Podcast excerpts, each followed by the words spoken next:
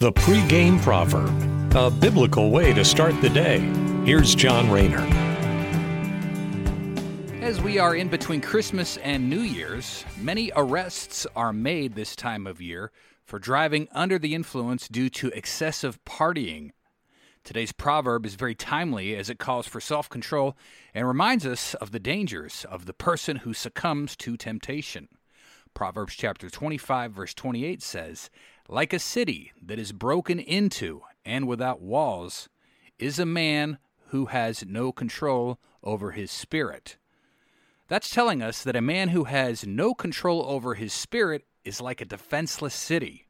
The unfortified city is waiting to be conquered and taken captive. In wartime, the darkest caverns of humanity are revealed. There's rape, robbery, hunger, and disease. Life does not get much more worse than wartime. Today's Bible verse likens the horrors of war to someone who can't control themselves. And if we look at that through things like excessive drinking, which someone who lacks self control can fall into, especially this time of year, we note that nothing good can come from binge drinking.